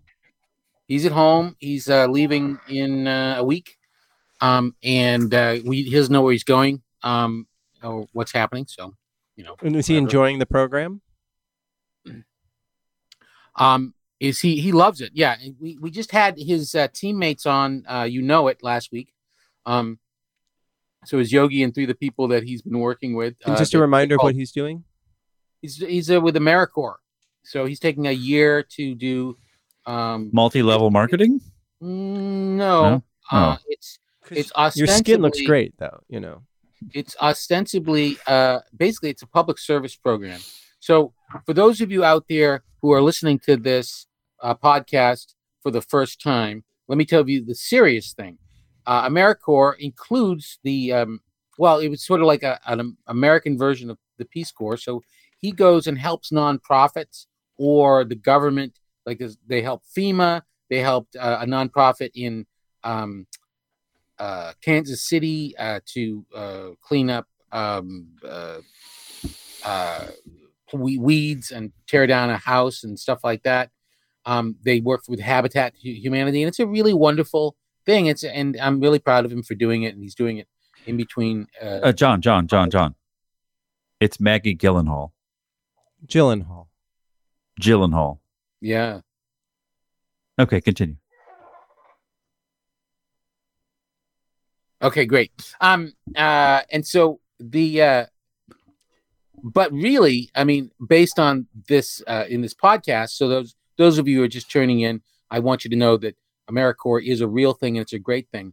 But according to um, Steve and Cassandra and, and Marty, uh, and and in my head now, uh, it's just basically an opportunity for young people to get together and have hot, hot orgies. Which is why it's a great thing. I don't Yeah, see why it's the, all- why those things are mutually exclusive. Like we Yeah. we agree with you, John.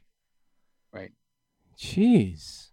All right, I have homework for everyone who's watching, uh, listening. I mean, for what we should watch for next week. It's on Hulu.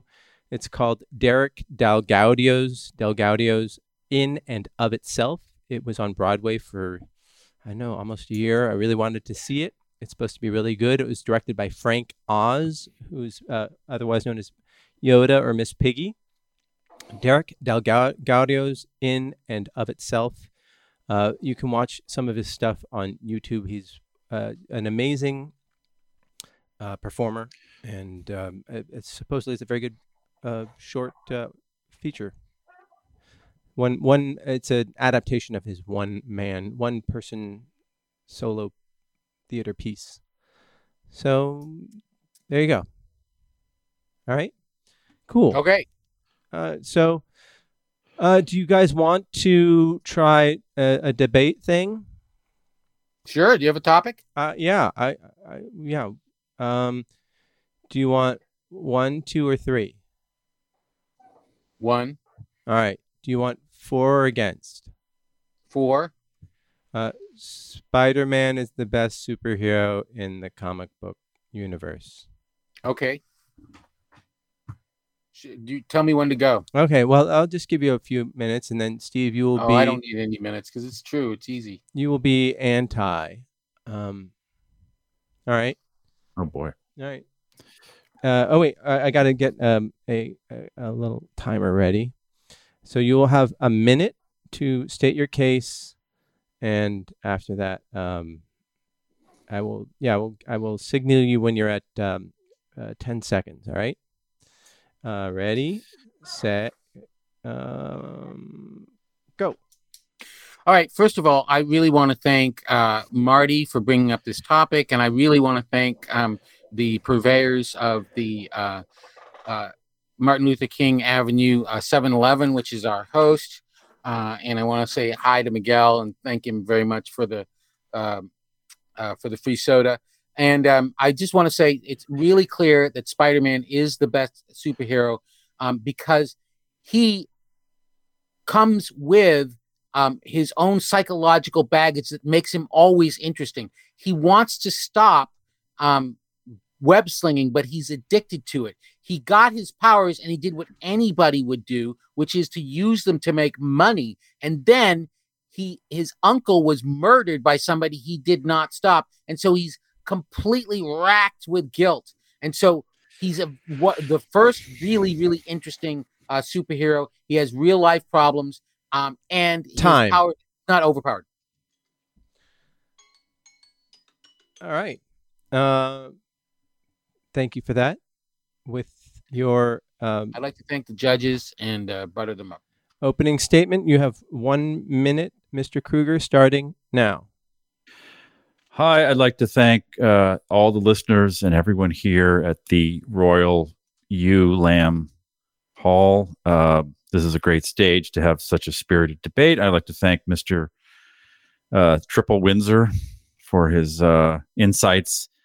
Very illuminating. Um, I, I just I, I- was taken by the word addicted to web slinging, and I, I feel like uh, lionizing someone who suffers from mental illness is not the best framework for a hero. I think it's he's a problematic person and I think he's an interesting character, but the word is superhero.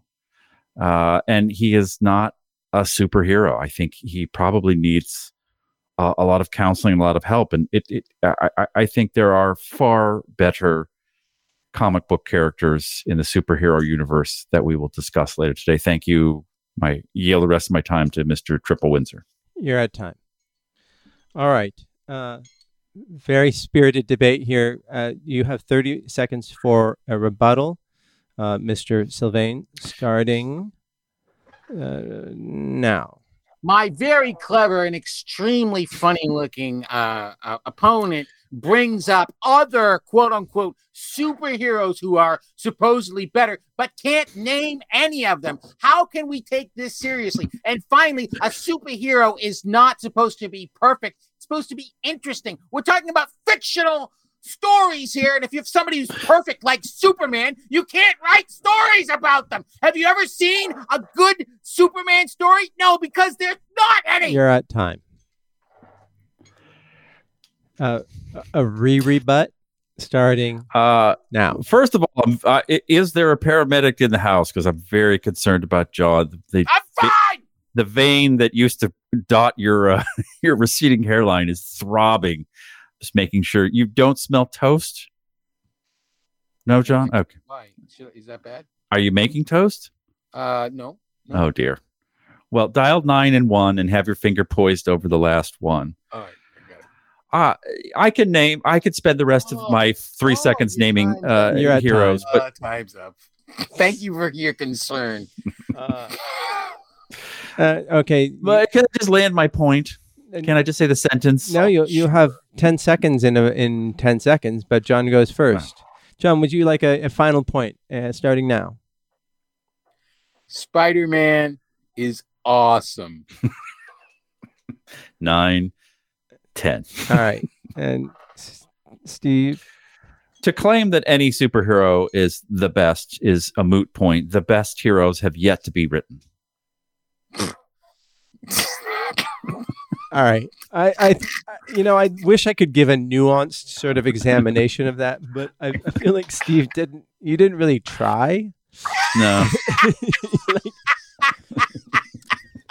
you you sort of just like let it uh, let Yeah. the time go by and you checked in on John's health. and not that John gave it a compelling argument either, but No. at least he gave an argument. What? Uh, It was compelling. It was really loud anyway. oh yeah, no, th- I think your rebuttal, counts as your rebuttal compelling. was very very good. That that's what sent me over. Uh, yeah, so uh, I have to give that to to John. Yeah, no, that's understandable. I All right. gracefully disagree. All right. You're you're quite graceful, Steve. I appreciate that. Uh, okay, so uh, we can. I have got one more. Or we can move on. It's up to you, man. All it's right. your show. Hey, Steve, you want number two or number three? Two. Okay. Uh, resolved. Oh, do you want uh, pro or against? Against. Okay. Resolved. Cocaine should be legal. You are going against, and you are um, going for a minute. Uh, starting. Oh well, I'll let you think about it for a little bit. Cocaine. Mhm. Uh, so I'm saying cocaine should be legal. Yes, cocaine should be legalized, and Steve is very, very anti-cocaine. Uh, Mm. Are you ready? Sure. Okay, one minute starts now. Uh, Rick James, an incredibly talented, Rich. important musical figure. So, so much promise in this young man's career. And then yet he continued to do cocaine. He Yeah. did cocaine all the time and he made terrible decisions and ended up dead at the age of 54. Mm. Think of all the Rick Jameses that would be with us if there were if they did not try cocaine. It is a terrible drug. It is a scourge on the creative community, and I am definitely against it. How much time is left? Fifteen seconds. Okay. Um, yeah, don't. Yeah, it's bad. Four, three. You should thank the venue. Uh, the time you have left. I Uh, don't, I don't think. I already thanked the venue. I just want to.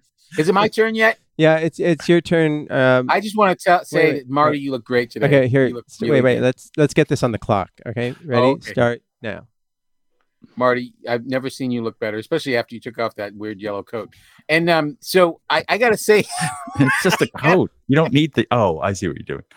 I said uh, I, how often how often does it have to be proven to us that prohibition does not work? We have organized crime in this country because they prohibited alcohol for 10 years and allowed organized crime basically leap into existence. Before they got rid of they they uh, outlawed alcohol there was hardly any scofflaws in the United States. And then it became like a normal thing to break the law. Same thing it- it- cocaine would be a victimless crime if it wasn't illegal. Does that make any sense? No it doesn't. But it is true that the problems with cocaine really come from the fact that it's illegal. So it makes criminals really rich and it also uh, makes people keep their problems with cocaine secret and be and basically it's just really high powered coffee right, you're at time. Okay. There are the opening statements from both sides. Stephen, oh boy. you have a 30 second rebuttal starting now. Stevie Nicks did so much cocaine, yeah was such a fan of cocaine Yeah. that she paid her assistant to blow cocaine into her asshole because she had burned out her nose. Do we want this to be legal? I think the uh, prohibition is a necessary evil. Think about that assistant. Think about their dreams, what they wanted to do with their life as they were blowing cocaine into their boss's asshole. All right, you're at time. So we have that blowing cocaine into boss's asshole. Okay. Uh, your re rebut, John, starts now. are you saying that someone was paid money to blow cocaine into stevie nicks' asshole and you're saying that's a bad thing that sounds like a dream job especially if it was like in the late 70s so uh, i just don't feel like i have to even rebut that point i'm just going to think about it think about having that job man stevie nicks' is asshole And you're at time. Well, I think we got the title of the show, Stevie Uh, Nicks' asshole. no, no, it's not. It's man, Stevie Nicks' is asshole. we lost another fan. Uh, but we probably gained Lindsey Buckingham. yeah. All right, Steve, you, you have a final statement starts now. Oh shit! I thought I nailed this one. Uh, John, I've just I have done cocaine. It's a terrible drug. Uh, I- I am against it at, at every turn. It has destroyed You're lives, and it'll destroy yours. Don't do any, All right, John. or just drink a lot of coffee. I would like the option to be able to purchase medicinal mo- amounts of cocaine if I want to. All right. You're in time. So that was a very rich one. I have to fact check you on that, Steve. Uh, Rick James died at 56, not 54. Oh, I, I know. So- I've clearly lost. Yeah, yeah. And so you were on the outs based on that, like just spewing of lies. I, I don't think that should be uh, held against him. And then uh, I'm the judge here, John. And Uh, and you're very good looking too. thank you. and, and then John used the term scofflaw. I was with your argument until you used the term scofflaw, and then I was out. Why? Because you don't know what that means. I just I don't like the the use of it. It makes you. It's like something you use from the 19th century. We don't use it in modern times. You don't use them in modern you, time. Uh, you oh, what? cra- yeah, that's a word you read in Moby Dick, and you're like, "Fuck! I got to put the book down. I got to Yeah, walk yeah. over to the fucking You gotta- dictionary." Yeah. You know what a scofflaw is? It's someone who scoffs at the law. Yeah. just I, a I, I- thing I know what it is, but Yes. it might be a flower or something. Like I'm like, wait, it's not in the current vernacular. So I'm You reading know what fucking an Moby asshole Dick. is? It's a hole in your ass. It's the same thing. Yeah, no, but it's not. But it's also not the term that somebody who's like fighting for the legalization of cocaine uses. It's just not. It's not. But so that put you on the outs. Your lack of vocabulary cannot. But then no, it's I, it's not because I didn't know what it was. It's just that Oh, yeah. it's not an outdated. It's an outdated term. you know what it is now that I told you. No, how dare It's a you? perfectly good word. No, it's not. So Uh, then that put you on the outs. But then Steve started talking about Stevie Nicks. mm. And I like that she part. just sold her music catalog for over a hundred million dollars, so she can have as much coke as she wants, You know, like Mm. like blown in whatever orifice she wants. Call that assistant up. Is she still with us? Yeah. Still around? Yeah. So Meredith, No, no, I'm gonna need you. I'm, I'm looking for call Stevie Nicks and tell her that if she needs that done, I'm willing to do it for her, even if she's 75 years old. Yeah, but the, what put me over was when Steve said, "I have done cocaine. It's a terrible drug," and then you your words kind of um, fum sort of fumbled Mm. around. You were searching for things, and I realized, oh, you are the poster child for for uh, cocaine against cocaine usage. So you sort of made the point for you that cocaine should be illegalized. So Hmm. that that's what It, won it you. is illegal. Yes. Well, oh yeah, yeah, yeah. yeah.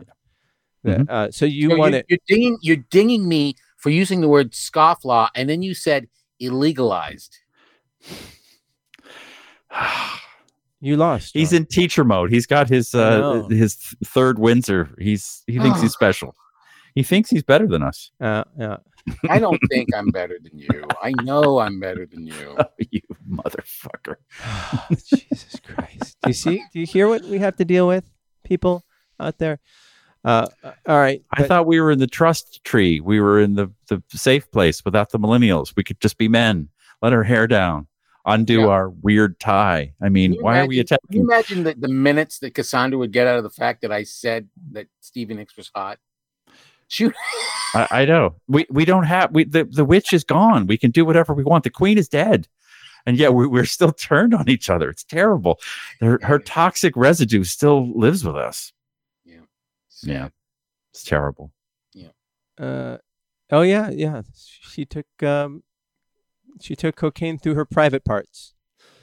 Um, Cassandra? uh, no, Stevie. We're still Oh. on Stevie Nicks because um, let's see. Oh, I think you might have a problem if you're paying someone to blow it into your anus because you can't use your nose anymore. um, or else you're You're just so judgy. Yeah, yeah. You're not the boss of her. You fucking prude. Yeah, Okay. loosen up. oh wow, that is pretty insane. Um, but so something about addiction. Uh, see, all I think about is that girl's, and I imagine it's a girl. Like she, ha- I don't know, I don't know if she had a male assistant. I feel like she's more comfortable with a female doing it. I don't know why, but I just think about her drive home at the end of th- that day, and then talking to mom that night, like, "How's it out there in California?" Dear like, mom, my it's- Hollywood it's- career is skyrocketing. it's I'm I'm making a lot of good connections. Well, you're with that great band and that singer. Is she is she listened to your music yet? No, she sure hasn't. Yeah. Uh, by the way, we need an update on Buzzsaw 3, episode 4. Oh, from me? Yeah, from anyone. I don't know what's going on. Oh, Cassandra did not uh, produce her audio, so we don't have an episode this week. Oh. All right, she must be really busy. Uh, well, I'm going to give her uh, five more minutes to join the, the podcast, and then I'm going to give up on her. Um, all right. Sounds good. Yeah. Uh, so we're at time, and oh yeah, Sir Senior Smoke would have blown cocaine uh, in Stevie Nicks' private parts for free. That is that is I, a thought- I, I listen. I, I, You're uh, I, I think getting paid was just a bonus. I would do it for free. I pay to do it. I would blow the wrong way. Oops. Ooh. Ooh, Well, no, just for the. no, that's gross. You're, you're gross. Oh, God. No, that's disgusting. What you just said is gross. All right. No, that's gross. So I will wrap up now. Please, everyone, uh, stay safe out there. Oh, uh, you know what I did do? Okay, I went this weekend and got the mother-in-law her first vaccination at Dodger Stadium. Yay! Yeah, it was quite a quite an experience. It was a very moving experience. Just feeling like, like for the first time in almost a year, just having uh, or in ten months, whatever, having some sort of control over something and and actually like affecting change by getting someone in the Wait, wait. household immune. Oh, you you had con- did you tie her up? What do you mean you had control of what, what what are you admitting to? Did you administer the shot? no, did I you drove her her shot there. Drove her there. in the trunk. uh, yeah, she was in the trunk. Um, Yeah. Do they let them take uh take take the bases after? Like, all right, well, you're here. Why don't you why don't you run around? Yeah, where's my Dodger dog? No, it's Yeah. it's an incredible operation. I don't know if you guys have been there for they they've been testing there for um, whatever several months, but they've got this um, amazingly like intricate maze of of cones that you drive around through, and you just sort of drive up, and they come to your car and they jab you, and uh, yeah, it went, went super smoothly. I thought it was going to take. Everyone was saying like, oh, you're going to be waiting there for hours. I mean, it was a two hour wait, but I get that that wasn't. I thought it was going to be like five hours or something like that. But What'd you guys talk about for two hours? Oh, we talked about. Uh, we talked about. Um, she wants to go back to China one more time, and Oh. uh, One more time. yeah, one more time. One, one, one more time. Yeah. Why not two more times? because it's not that great a place. You know, Oh, she's just got some people she wants to see, Okay. and then uh, and and uh, we are just talking about uh, shooting the shit. You know, just mother-in-law, son, son-in-law stuff. Oh, your wife wasn't there? No, no, it's just the two of us. We had, we had a grand. Ah, it was a look lot of at you two. Yeah, yeah. Um, and and she also laments all, a lot of uh, real estate uh, deals that she could have made had she been, you know, like a psychic. You know, Sure. Yeah. so We all we all we're all there. yeah, yeah. So Who knew that Little Garbageville, just east of the Burrito District, was going to blow up? Yeah. If we all knew the crappy neighborhoods were going to explode in LA, we'd all be billionaires. exactly, exactly. I knew. Yeah, yeah. Uh, so that it was really a, it was a very good experience, and and also it made me think like, could I have like scammed my way into getting a shot? N- Now there are people, you know, because the shot uh, they can't keep it in. Once you take it out, you can't put it back in cold storage. So there are people who hang out at uh, these um, uh, vaccine vaccination sites, and they will s- uh, wait around until they they're done and say, "You got any extras?" And then if they do, they'll they'll get them. So that's something to think about. If a- And anyone then if wants, they don't get them, they dumpster dive for them. then they dumpster dive for them. Exactly. They, Yeah. they they collect all the like last droplets to try at the bottom of the vial to try to make one full dose. Um, and then uh, last note here, Tyson says I watched It Follows a couple days ago. Pretty okay, pretty uh, creepy stuff. Yeah, it's a really well Oh, done yeah. movie. Very well done movie. Uh, did you guys watch Under the Silver Lake? Isn't that what the guy did after that? I think. Yeah. Yeah. Was- Oh, that's oh, it's the same director. I think Yes. so. Oh. Yeah, that's a that's a pretty fucked up movie. Um, I don't think it. I mean, it's another one that reminded me of Donnie Darko. Just like, oh, this is like a film school. Person. every crazy, eh, creative but crazy idea was like, sure, yeah, Yeah. why not? Yeah, yeah. It's a. I enjoyed it. I thought it was. It it somehow worked for me, but if you read the script of Under the Silver Lake, you'd be like, what the fuck is what? It's- it follows, guys. Huh? Just just go with it. All right. And it should not work, but it somehow works. I mean, I enjoyed it. Cool. Well, if you have uh, recommendations for cult films you want to um, send our way, please do. You can tweet us, us at our names, not our names. Stephen Kruger, that's your name. Sylvain BBB, Marty U, Cass Cardenas. And uh, thank you, Will Wilkins, for getting us on. And Clerks was number 23 on that cult film list. I don't know how you feel about that. Um, but uh, I think I think it started out as a little scrappy thing and it just hit because it had wide appeal. So I don't think it was cultish at all. Yeah, I don't. I don't think it's culty. Yeah, it. I think No, Cosmo's wrong. culty. I feel like that list was like, uh, yeah, there's like six cult movies. Like, uh, make it fifty, and Yeah. I need it. I need it in an hour. Cool. All right. the Empire Strikes Back. Like, that's not really a cult movie. Like, well, It didn't the make it- time- yeah. uh, R- Rich Robert Ebert didn't like it. Like, okay, That's the lesser cousin of Roger. Robert Ebert. and I give it a thumbs up. All right, everybody. Thank you so much for listening, and we will see you next Tuesday. Hit that fuck. Time to hit that fuck. Time to hit that fuck. Time to hit that fuck.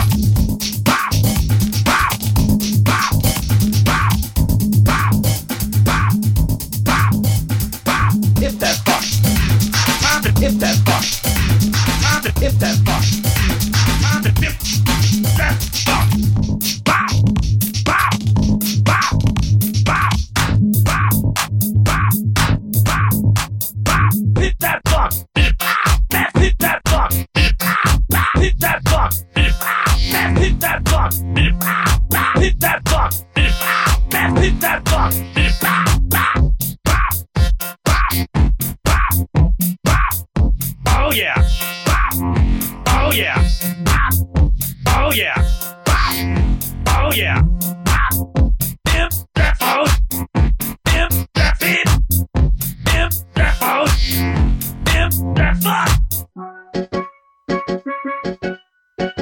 This has been a production of Smodco Internet Radio.